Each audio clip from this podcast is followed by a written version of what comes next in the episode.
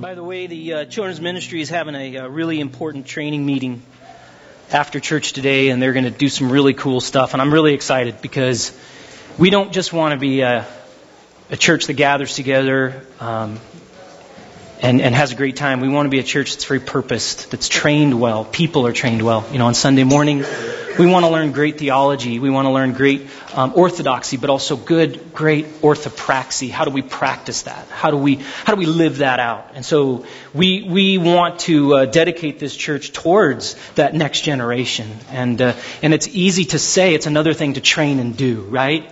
So we really want to be purposeful on how we work with our kids and just train them up in the way that they should go. Um, because they, some of them are probably a lot like me. Uh, I was what you would call a handful when I was a kid. And uh, what's interesting is I've got four of my own, and uh, and some of them definitely were a lot like me. And my poor mom worked six jobs. I was raised in a single home, single single family, or what you would call a uh, I don't know, broken home, single single parent. You know, I'd see my dad every other week. But my my poor mom, I mean, she worked hard. She worked very hard, and and which meant she wasn't there a, a lot. It just couldn't. I was one of those latchkey kids, you know. I had a key around my neck on a chain, and I'd just come home and do whatever I wanted to do. And uh, some of you can relate to that, some of you can't. Um, but it basically meant that I was a, was kind of a punk too. Did a lot of dumb things. I remember when we uh, I grew up in Glendora half my life, and um, for some of you know that area. I lived right next to the 210 freeway and the 57, right where it merges. There was this uh, little townhome complex that we lived in, and I lived on the we had two stories, and I was on the top story, and right out my window, you can see that freeway. And, and now on that freeway, they have a big wall, so you can't see the cars going by. But when I was growing up, there was no wall. So you really couldn't see the cars, but you could see the trucks. And being the kid I was, I put two and two together and thought, man, I wonder if my BB gun could reach the trucks that's the kid I was, okay? Say, hey, hey, don't judge me. So I take the BB gun. I'm not that way anymore. I took the BB gun out sat in my window. And, and it was, it, at the time, it was the coolest thing ever because you just go, and you'd wait two seconds and ding, ding, as the trucks would drive by. Now, I, I didn't, as far as I know, I didn't hit the cabs. It was just the, the truck beds, right? I have a feeling personally that they erected, erected that whole wall because of those complaints that they got for the many months that I did that. Now, the, the problem with being a punk kid is you're just never satisfied with shooting trucks with a BB gun. You know what I'm saying? It just gets to a point where you're like, it, just, it has its time, but it's like, yeah, but that's so far away and everything else. And so as I was sitting up there, my friends, by the way, I didn't have the best friends. I mean, I liked my friends, but they, they, they, they gave me bad examples. Let's put it that way. He said, man, those gardeners are having too much fun down there. Let's take that BB gun out and see if we can shoot them. Now again, I am not proud of this. I don't say this to be like, look what I did, look how, look how great. No, I say this because I'm making a point that this was the example I had. And I remember shooting those gardeners, and we did it for a couple of weeks. But then, as I was home one day, Two of the biggest men I had ever seen in my entire life took their time off from the World Wrestling Federation to show up at my door and threaten to turn me into a pretzel. Okay? Here I was, this punk junior high kid, standing there going, I, I didn't do nothing. I didn't do nothing. I mean, literally, these guys were like six six on a short day. Big old muscles, man. Just massive. If we ever catch you, and I tell you, I stopped that day shooting gardeners. I stopped. But I, I know I'm not alone in this. Maybe you're not like me that where you shot trucks or gardeners, but but you followed the lead of some example that left you maybe you crashed. You literally just crashed. You hit a wall because that example wasn't the right one. Or maybe it was your own example. One of the phrases that just drives me crazy in this world, and you see it all the time, is just follow your heart. Oh, it's so, it, that, that, that term, and when we're really honest, I mean, let's take that, let's put that and unpack it and put it on the logic train. Because any philosopher, anybody schooled in logic will say, well, you gotta take those thoughts, you put them on the logic train, and let it go. And where does it lead? And when you follow your heart, you have people who follow their heart who shoot gardeners. Because that was my heart. My heart at the time was like, this will be great. I can't wait. But if we're honest, those same, uh, the same aspect can be, man, I'm following my heart, so those infidels must die. Or I'm following my heart, and, and all these types of people aren't really people. See, I'm following my heart, and I can do whatever I want. The problem is, we have this this thing that we can get stuck in. And if you've been with us, we're going through the book of Philippians. We're going through the idea of being stuck in a moment. And this is one of those moments. We want to tackle this today because there's this thing that we get stuck in, but it's a very self-effacing uh, thing. And what I mean by that is self-effacing. It's like, it's like trying to look at the wind. You can see the effects of the wind, but you'll never really get it. Or, or trying to get to the end of a rainbow. You ever tried that as a kid? Man, I used to be like, man, there's gold at the end of the rainbow, right? Just like Santa Claus, we used to just think these crazy things, and you know, you'd see the TV commercial of "Don't steal my tricks" or whatever. You know, the, the Lucky Charms with the guy in the back, you know, the rainbow. So you go up to the rainbow, but every time you get there, it's gone. Where is it? It's over there. It's over there. This thing that we get stuck in is just like that. It's very self-effacing. As soon as you think you see it, it's gone. And as we've been looking at the book of Philippians, we've seen this idea kind of throughout that's completely, completely opposite. Completely opposite of what we're going to look at today. I mean, here we have Paul, who's writing to a small church in northern Greece. He's in prison. And he's writing to these people to encourage them to be free from these things. But this is that one thing that really gets us that, that allows us to be stuck when we have people issues or problems in our lives. This is the thing that can cause us to be more like what we talked about last week, a microscope, and focus so much on this instead of being the, the telescope that God wants us to be where we, we focus on God, on Jesus Christ. And many churches get stuck with this. We just do. Because this is one of those things that keeps us from the good news, from Jesus, the King of Kings. Some of you might have guessed it, or you just, like me, maybe you just read your, read your bulletin. It's pride. It's pride.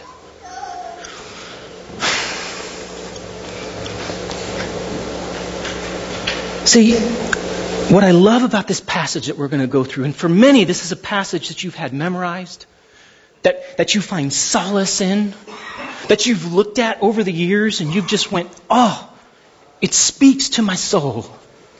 And that's awesome. But how I want to look at this passage today is not just a theological understanding, not just a, hey, look at the Greek in this, or, or, or look, look at how it's written and how beautiful it is, but more so, how does this apply to my day to day? How does this apply when, when I get tempted to shoot a truck? Get tempted by this thing that I don't even know really is in control sometimes pride. If, if I were to give you a take home truth, it's in your bulletin here. It's being free from pride means the attitude of Jesus, or we seek the attitude of Jesus and apply his actions to our life so that he may be adored by others around us. So I really just want to look today at the idea of of the attitude of Jesus, which applied to an action that end result is adoration. I try to make it simple. We're in the A's today. Maybe next week we'll be in the B's. But the truth is, this is a simple aspect that Paul did. And he paints this great picture. But there's a reason for it. There's a reason for it. So, if you can do me a favor, why don't we all just stand? We've got a lot of blanks to crank today, but we're going to stand for God's Word. And as we read it, and this is a great passage. I mean, one of the few passages I hope you guys, if you're memorizing, please, it's such a great thing. I have a hard time memorizing, but this is one of those passages I struggle with to memorize because it's a great passage. So, Philippians chapter 2, verse 1 through 11 starts off with this. Therefore, if you have any encouragement from being united with Christ, if any comfort from His love, if any common sharing in the Spirit, if any tenderness and compassion, then make my joy complete by being like-minded, having the same love, being one in spirit and of one mind. Do nothing out of selfish ambition or, or vain conceit. Rather, in humility, value others above yourselves, not looking to your own interests, but each to you, of you, to the interests of the others. In your relationships with one another, have the same mindset as Christ Jesus, who being in very nature God, did not consider equality with God something to be used to his own advantage or something to be grasped. Rather, he made himself nothing by taking on the very nature of a servant. Being made in human likeness and being found in appearance as a man, he humbled himself, even becoming obedient to death. Yes, death on a cross. Therefore, God exalted him to the highest place and gave him the name above every name. That at the name of Jesus, every knee should bow in heaven and on earth and under the earth, and every tongue acknowledge that Jesus Christ is Lord to the glory of God the Father. Amen. All right, you may be seated. Now, there's some stuff going on here that I want to point out, but really it all comes down to, to that model and the method, and we really need to look at that. And so first, we need to understand, Paul does something in, these, in this verse as he says, therefore, okay? He's really trying to make his point as we look at the idea of what it means to be a, a doulos, a slave to Christ, a slave to God, or a, this servant, this bondservant to, to, to, to God. And so when he's talking about, it, he uses this word if. Some of you picked that up. He uses if four times. Now in the ancient world, this is a, this is a different. If we were to really translate this in the Greek, we would probably look at it more like since. Not if, but more like since. And so I'm going to read it like that. So there, therefore, since you have any encouragement from being united in Christ, since Jesus will not give up on you, since you have any comfort from His love, since Jesus understands your struggles, since any common sharing in the Spirit, since He has given us the power of the Holy Spirit to walk with us daily, and since any tenderness and compassion, the community that we need through God's people. See, if you're going to crank the blank here, what I would say is Paul is showing us the true model that we have in Christ.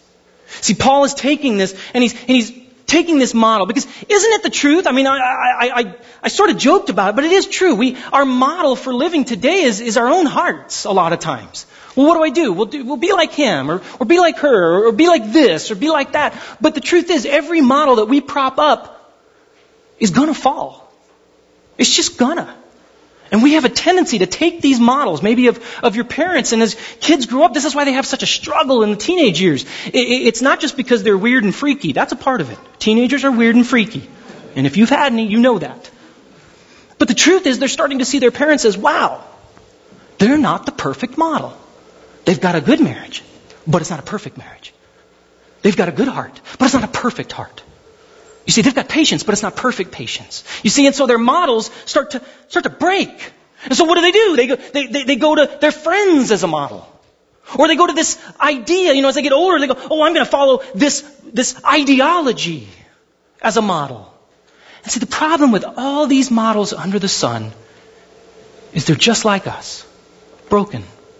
Not perfect. And so Paul, in his, in his infinite mercies, he's writing through the power of the Holy Spirit, says, the only true model is Jesus Christ. And this is how he shows it. And I love this.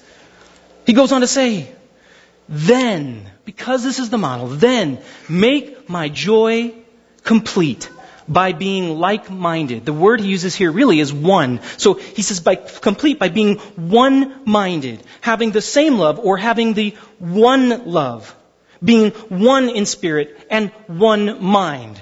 When we really read this in the Greek, what he's saying is, since all these things four times, then we need to be one four times. He's making a huge point. We need to respond to the method of Christ, which is humility. Since this, this is how we respond. And it's this method. It's not just the model of Jesus that we look to. And many people do this, right? Many people do this. We, we, we can look at Jesus and be like, wow. And by the way, many religions do this. They say Jesus was a great model. But Jesus never made himself to be a great model just to be a model. He, he, he was a model to change our method, to give us a new way, a new truth, and a new life. Amen? And this is what Paul really is going into here. See, as a kid, my model was my punk friends. my model was myself. My model was this or that. And as I grew up, I mean, my models became something different. So what it comes down to is this. When we're really looking at these methods and these models, we need to drop our pride and cooperate as one body in Christ.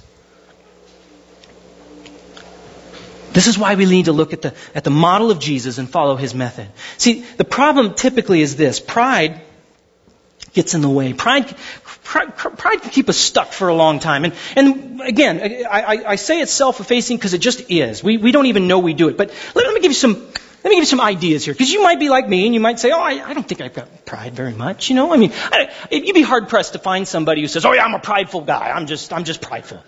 Or a woman that says, oh yeah, yeah, that's my, I'm so prideful. Get out of my way. I don't even want to listen to you. No, you won't find that. You know? No one really wants to admit that. I mean, we could be proud, but this isn't being proud of your kids or proud of those things. I'm talking about the pride that, that, that drives us sometimes. Eh, let, let me give you some examples here. See, pride keeps you from truly celebrating other people's successes. Maybe it's that thing that's keeping you from truly celebrating other people's successes, or that thing that's keeping you from apologizing even when you know you're wrong. It keeps you arguing your point even after you know you should have stopped long before. How about keeps you from admitting you have lost, you need help, or you have addictions, or you have bad habits, or admitting you don't know really what you're doing? See, pride can keep you from being honest with others, with yourself, and it even keeps you from being honest with God. Pride keeps you separate, and it keeps you being divided from the church so that we are not one. The very thing that this world needs, pride can keep us from that. This is why Paul goes on to say, if we're not just going to look at the model, but follow the method, we need to do this. Verse 3 Do nothing out of selfish ambition or vain conceit. See, do nothing out. I, I love this word he uses for selfish ambition. In the Greek, it means selfish ambition. It's great. There's no wiggle room there. It's just selfish ambition. Oh, okay. That's, that's, I think I know what you're talking about here. See, we need to drop our pride and submit to Jesus and serve each other. See, to Paul, this just makes sense. This just, this just makes sense. And vain conceit is that idea of, of, you know what, the world really does revolve around me. See, I make fun of teenagers because they just kind of get there, right? I, I mean, I, it, it's just teenagers can get that way.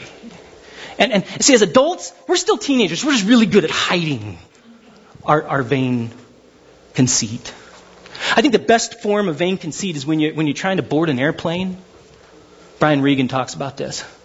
He says, You ever seen that one guy or gal that's trying to stuff like a dead yak into, into, the, into the overhead as if it's going to fit?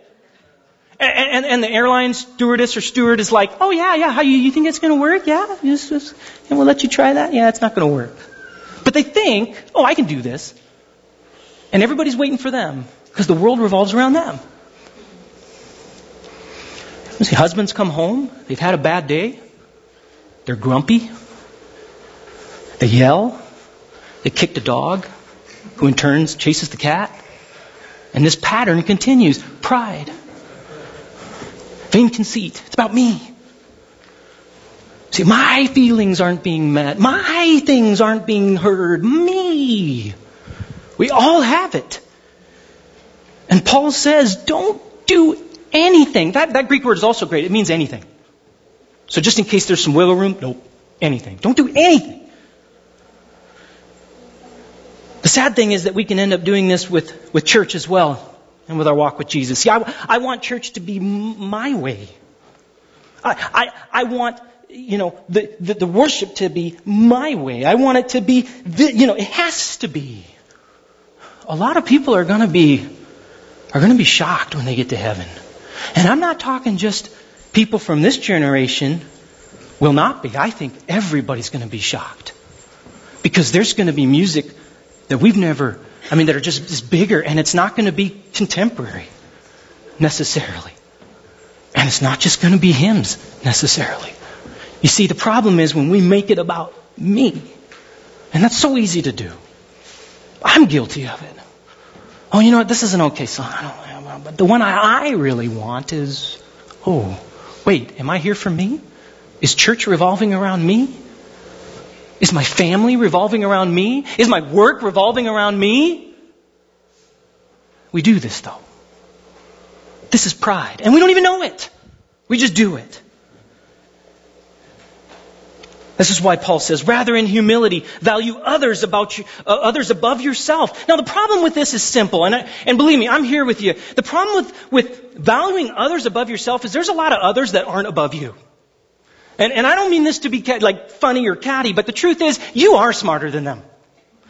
You, you are wiser than them. You are stronger than them. You are, I mean, you, you can put the pros and the cons or whatever you want to do, take that piece of paper around the middle and say, I have this more than they do. I have this more than they do. I have this more than they do. But the truth is, Paul knows this, by the way. And so this word that he uses for, for uh, value others more than yourself is not forget that you're better than them or, or just pretend you're not better than them. No, he uses a military term that says they're a higher rank. Now some of you are going, oh, I get it. Because a higher rank is simple, isn't it? Yeah, how many of you have seen, I mean, that military aspect where it's like, wow, here's a lieutenant that's just right out of the thing and the whole squad, man, they're so much smarter than this guy. And he wants to walk us into that thing and we're probably going to get, but he knows, he's the lieutenant. And so I got to respect him. See, I don't salute the, uh, the, the officer, I salute the rank. So I submit. I cooperate. That's what Paul is saying. Paul gets it. There were so many people that he was better than. I mean, he was attacked so many times. You talk about a guy, I mean, he's in prison and people are mocking him. He's in prison. I mean, Second Corinthians, great book. Please read it. It's in your Bible. It's awesome. I want to challenge you to it. Paul says some awesome stuff in the book of Second Corinthians. Did you know they even called Paul ugly? That's how petty they were. And he's ugly. Really? He's the apostle Paul, people. Oh, and he doesn't know his Bible. What? You're gonna say that about him? I mean, he got it all. He got attacked. You name it. But he still treated others. And yes, those others were even people that treated him bad. You see this, by the way, as he follows the model of Jesus, because what did Jesus do? Jesus valued others over himself. This is crazy when you think about it. Because there's no one that was smarter than Jesus. No one better than Jesus. And what did he do? He stooped down and washed fishermen's feet. He washed the betrayer's feet. This is the God we serve, people. Now, he says, not looking only to your own interests, but each of you to the interests of the other. See, Paul says that true submission comes from when we serve. It's when we serve. It's not when we sit back and say, serve me. But that's what we want to do, right? Because you're, you're not as smart as me. You're, you're not as talented as me, or you're not as, come on. And, and that's the, that's the downside, by the way, in the family. Is, hey kids, you serve me. But for a family to truly, the, the, the, mom and dad, in a godly way, serving their kids, that makes the biggest difference. And that's what Paul is saying here. I love this word he uses for looking. See, not looking to your own interest. It's scopeo. Scopeo, literally, we get the word scope, to scope out. You know, when an advanced military team would come and they would scope out the land and look to see if there was any issues or problems. And so he's literally saying, scope out what you can do, where you can go, and how you can serve. You see, you're so out of yourself that you're actually looking wherever you go. When I go to the grocery store, you're scoping it out. And how can I serve even here? When I'm at the DMV, yes, the DMV. How can I serve here? When you're at your home, instead of coming in grumpy and everything else, how can I serve here? You see how this radically changes? And when you show up to church, it's how do I serve here? How? What do I scope out? See, when you go shopping, you not only buy your food, but maybe a little extra for the neighbor who just lost their job because you're scopeo. You're scoping it out. When your students are, are at school, let's say, let's say, hey, you, some of you, we have some high schoolers and junior hires here, maybe some elementary. You're at school. See, the temptation is I'm going to scope out where my friends are. But no, you're not just scoping them out. You're scoping out the loner. You're scoping out the person who's sitting by themselves. You're scoping out the kid that just came into a new school, knows nobody, and feels like this big. And you're saying, how do I serve them? When you go to church, you don't make it just about you getting fed. You go to feed others. See, Jesus always taught this. I love the Lord's Prayer. We, we repeated it yesterday at a funeral, at a memorial service that I had the, the honor of helping to officiate of a man who was 57 years old and lived his life for the Lord. And we said the Lord's Prayer, and I love it because it doesn't say, Give me my daily bread. Give me, right? No. It says, Give us. And in every part of it, and that us, by the way, is all of us. See, Jesus taught this. He looked to serve wherever he went. This is why Paul says if you really want to live a Christian life, you need to have the attitude of Christ. We need to have the attitude of Christ. Uh, th- this is a great passage, he says in verse 5. He says, In your relationships with one another, have the same mindset as Jesus Christ. That word for mindset is phroneo. It's a great word. It literally is translated al- altitude or attitude. It's used over 20 times just in this book. Paul really loves this word because he loves to, to, to, and I think we can say this, most issues can be solved with pride if we just have our attitude checked. You know what I mean?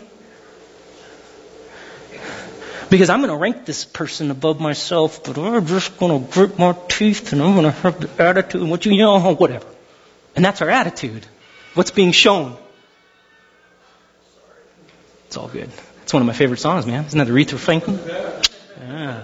Oh no, that's uh, Pickett, Wilson Pickett, Midnight Hour, right? Oh. There you go. Nice. Even better.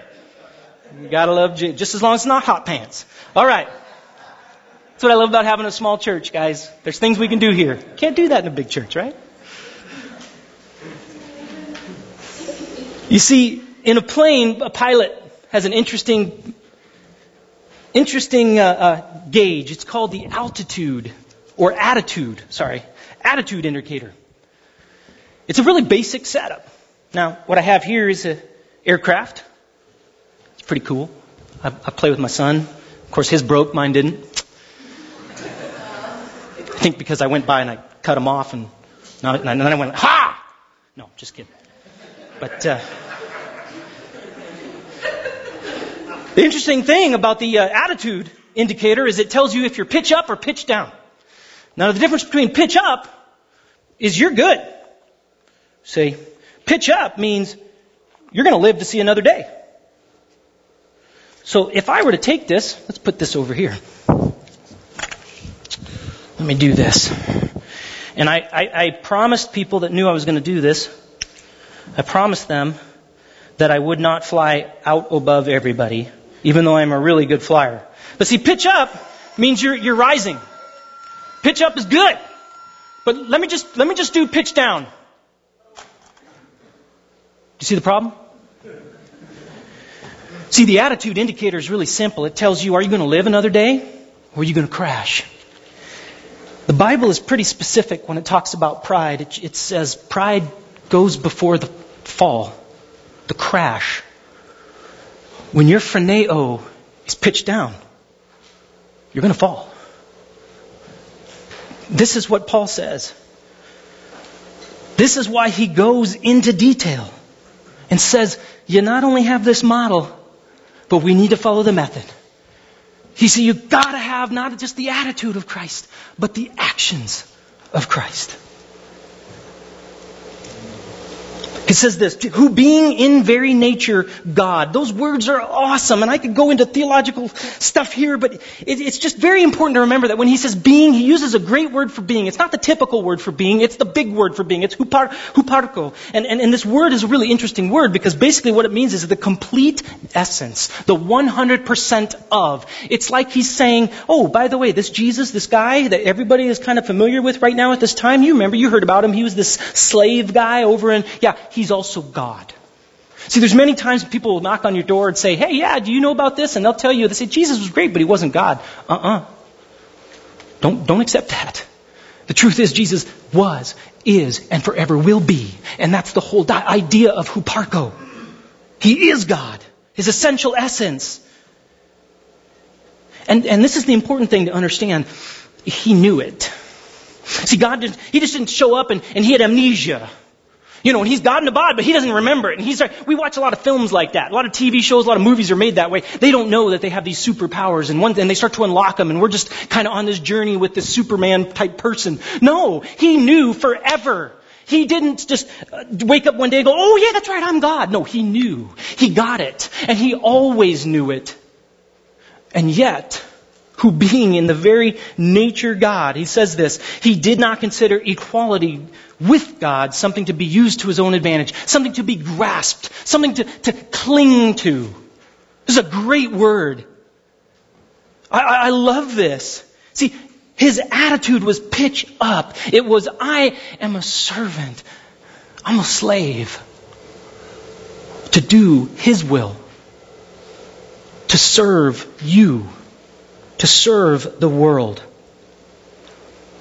See, our attitude when it is on us will always cling and grasp. When it is on God, who has, who is not only has it all, but is in charge, we will be pitch up. A good understanding of this, if you guys, again, I always reference this because I'm a geek and I'm sorry, but I'm going to keep doing it. Lord of the Rings, love it. Great. Read all the books. Gollum, perfect example of grasping and clinging to what he desired most, which was the ring. And eventually, what did it do? It led to his fall. It led to his demise. And the, the word that Paul uses here is the opposite of that. See, what are you clinging and grasping onto? What is your pride holding on to? See, maybe your pride is keeping you clinging onto that relationship that you know is wrong, but you just can't let go. Because if you do, you're going to have to admit you were wrong. Maybe your pride is keeping you clinging onto that busy calendar that is keeping you from the family that needs you, or the grow groups that we're going to be starting that will feed your spirit and growing together. Maybe your pride is keeping you clinging on to that job or career that, that no matter what always comes first. And it's leaving your life with God dead last. There's so many things that we can cling to and grasp. And our attitude indicator is pitched down. See, Jesus knew who he was. And he opened himself, to, uh, opened himself up to those around him and he washed their feet. This is huge. See, God didn't just lose it. Again, I just, I can't explain this enough. I mean, here he was God and what did he do? He took off his, his outer clothes and became like a servant and, and washed. He did the job that nobody would do except for the deaf, dumb, blind servant who was like 80, 8,000 years old and nobody had it and he was the last one that was about to die. That was the one that did this job. And he took off his, his stuff and he sat down and he washed their feet. He did it. Even though he knew I made everything. I literally can think every atom in existence to part and explode, and there would be a billion, trillion, million, I mean, you name it, gazillion atomic bombs going off. He did it all. And yet he sat there and washed the feet and got on the cross. When we have Jesus' attitude, we will follow his actions. Because what does he say? Go and do likewise.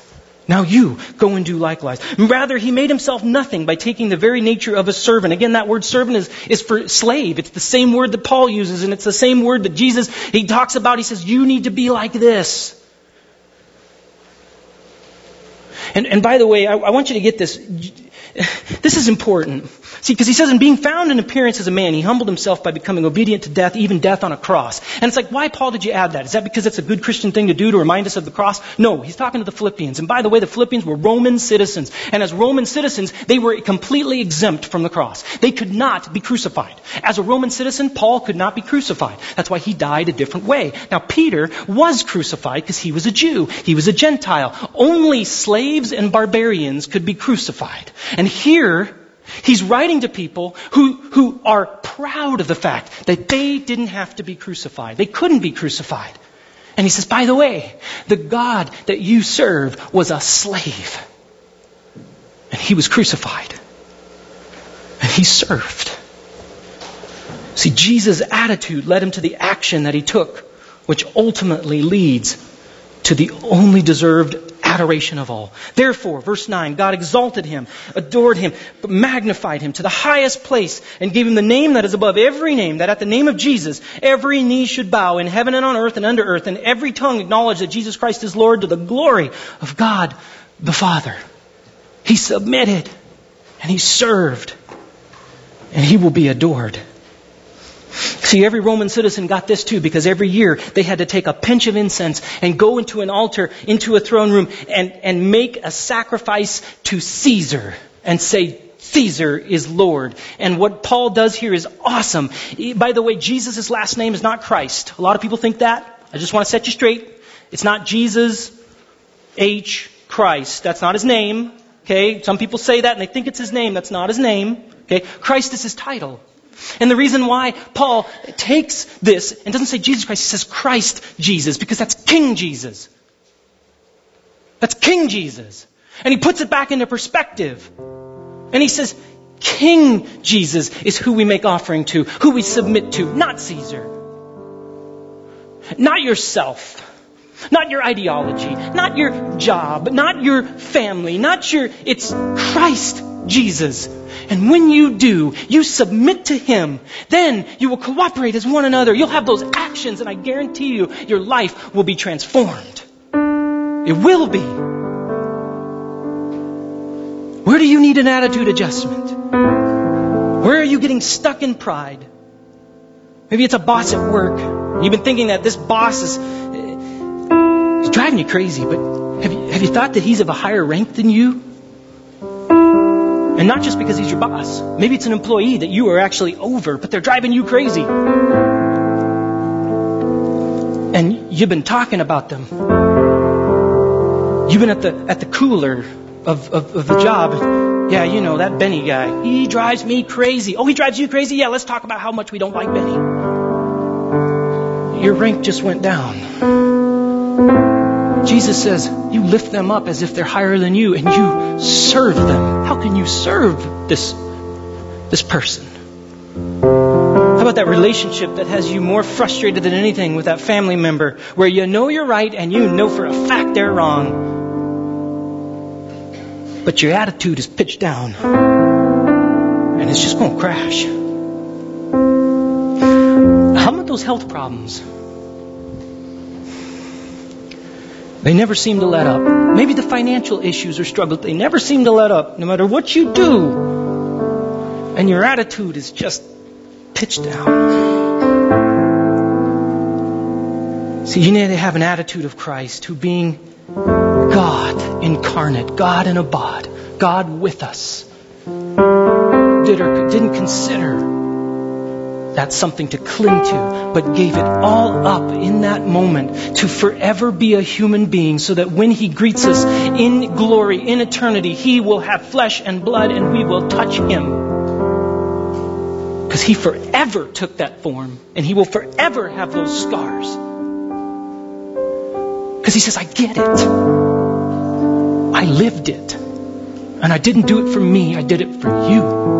I did it because God so loved each and every one that He gave me as a gift. I have a place right there in your notes. I want you to just write something down. It's real simple. You don't have to do it.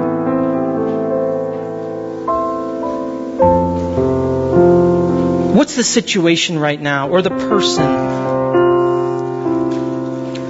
that you need to value above yourself. Every single one of us is a human being. Every single one of us has a situation that we need to drop our pride and consider that person better. You see, maybe your pride has kept you from Jesus Christ. I want to give that invitation right now. If you don't know Jesus, if you've never said, Jesus, I need you. I, I, I've thought I've been better than all this. I've thought of it, but the truth is, when I'm left to myself, I shoot trucks. When I'm left to myself, I shoot gardeners. I follow something and I fall. I'm not perfect. You have a Savior who didn't come to put it in your face. He came to be put on a cross and sacrificed himself for you so that you didn't have to.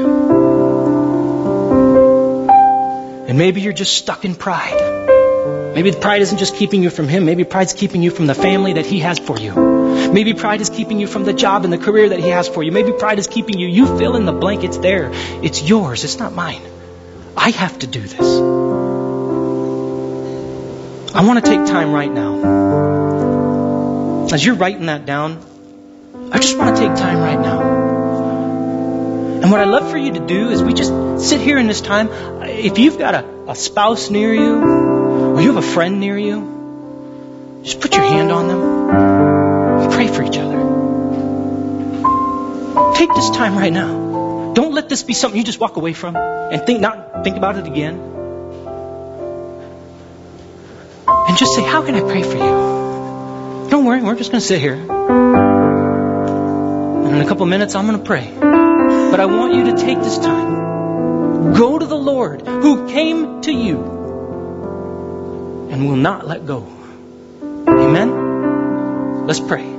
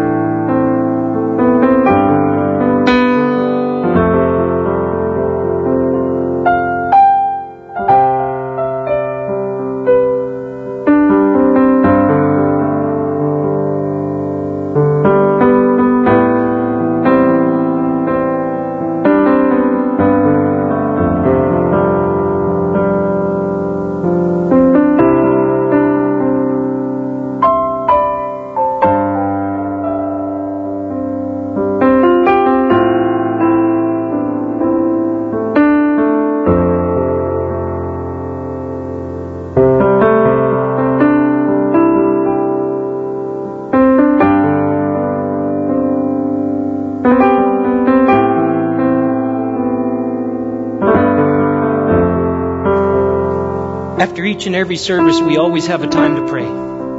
If you just want to come forward and just sit down up here, we want to pray for you. We want to journey with you. We're all Christians at the cross. When we bow our knee, there's no good Christians or bad Christians, there's only Christians.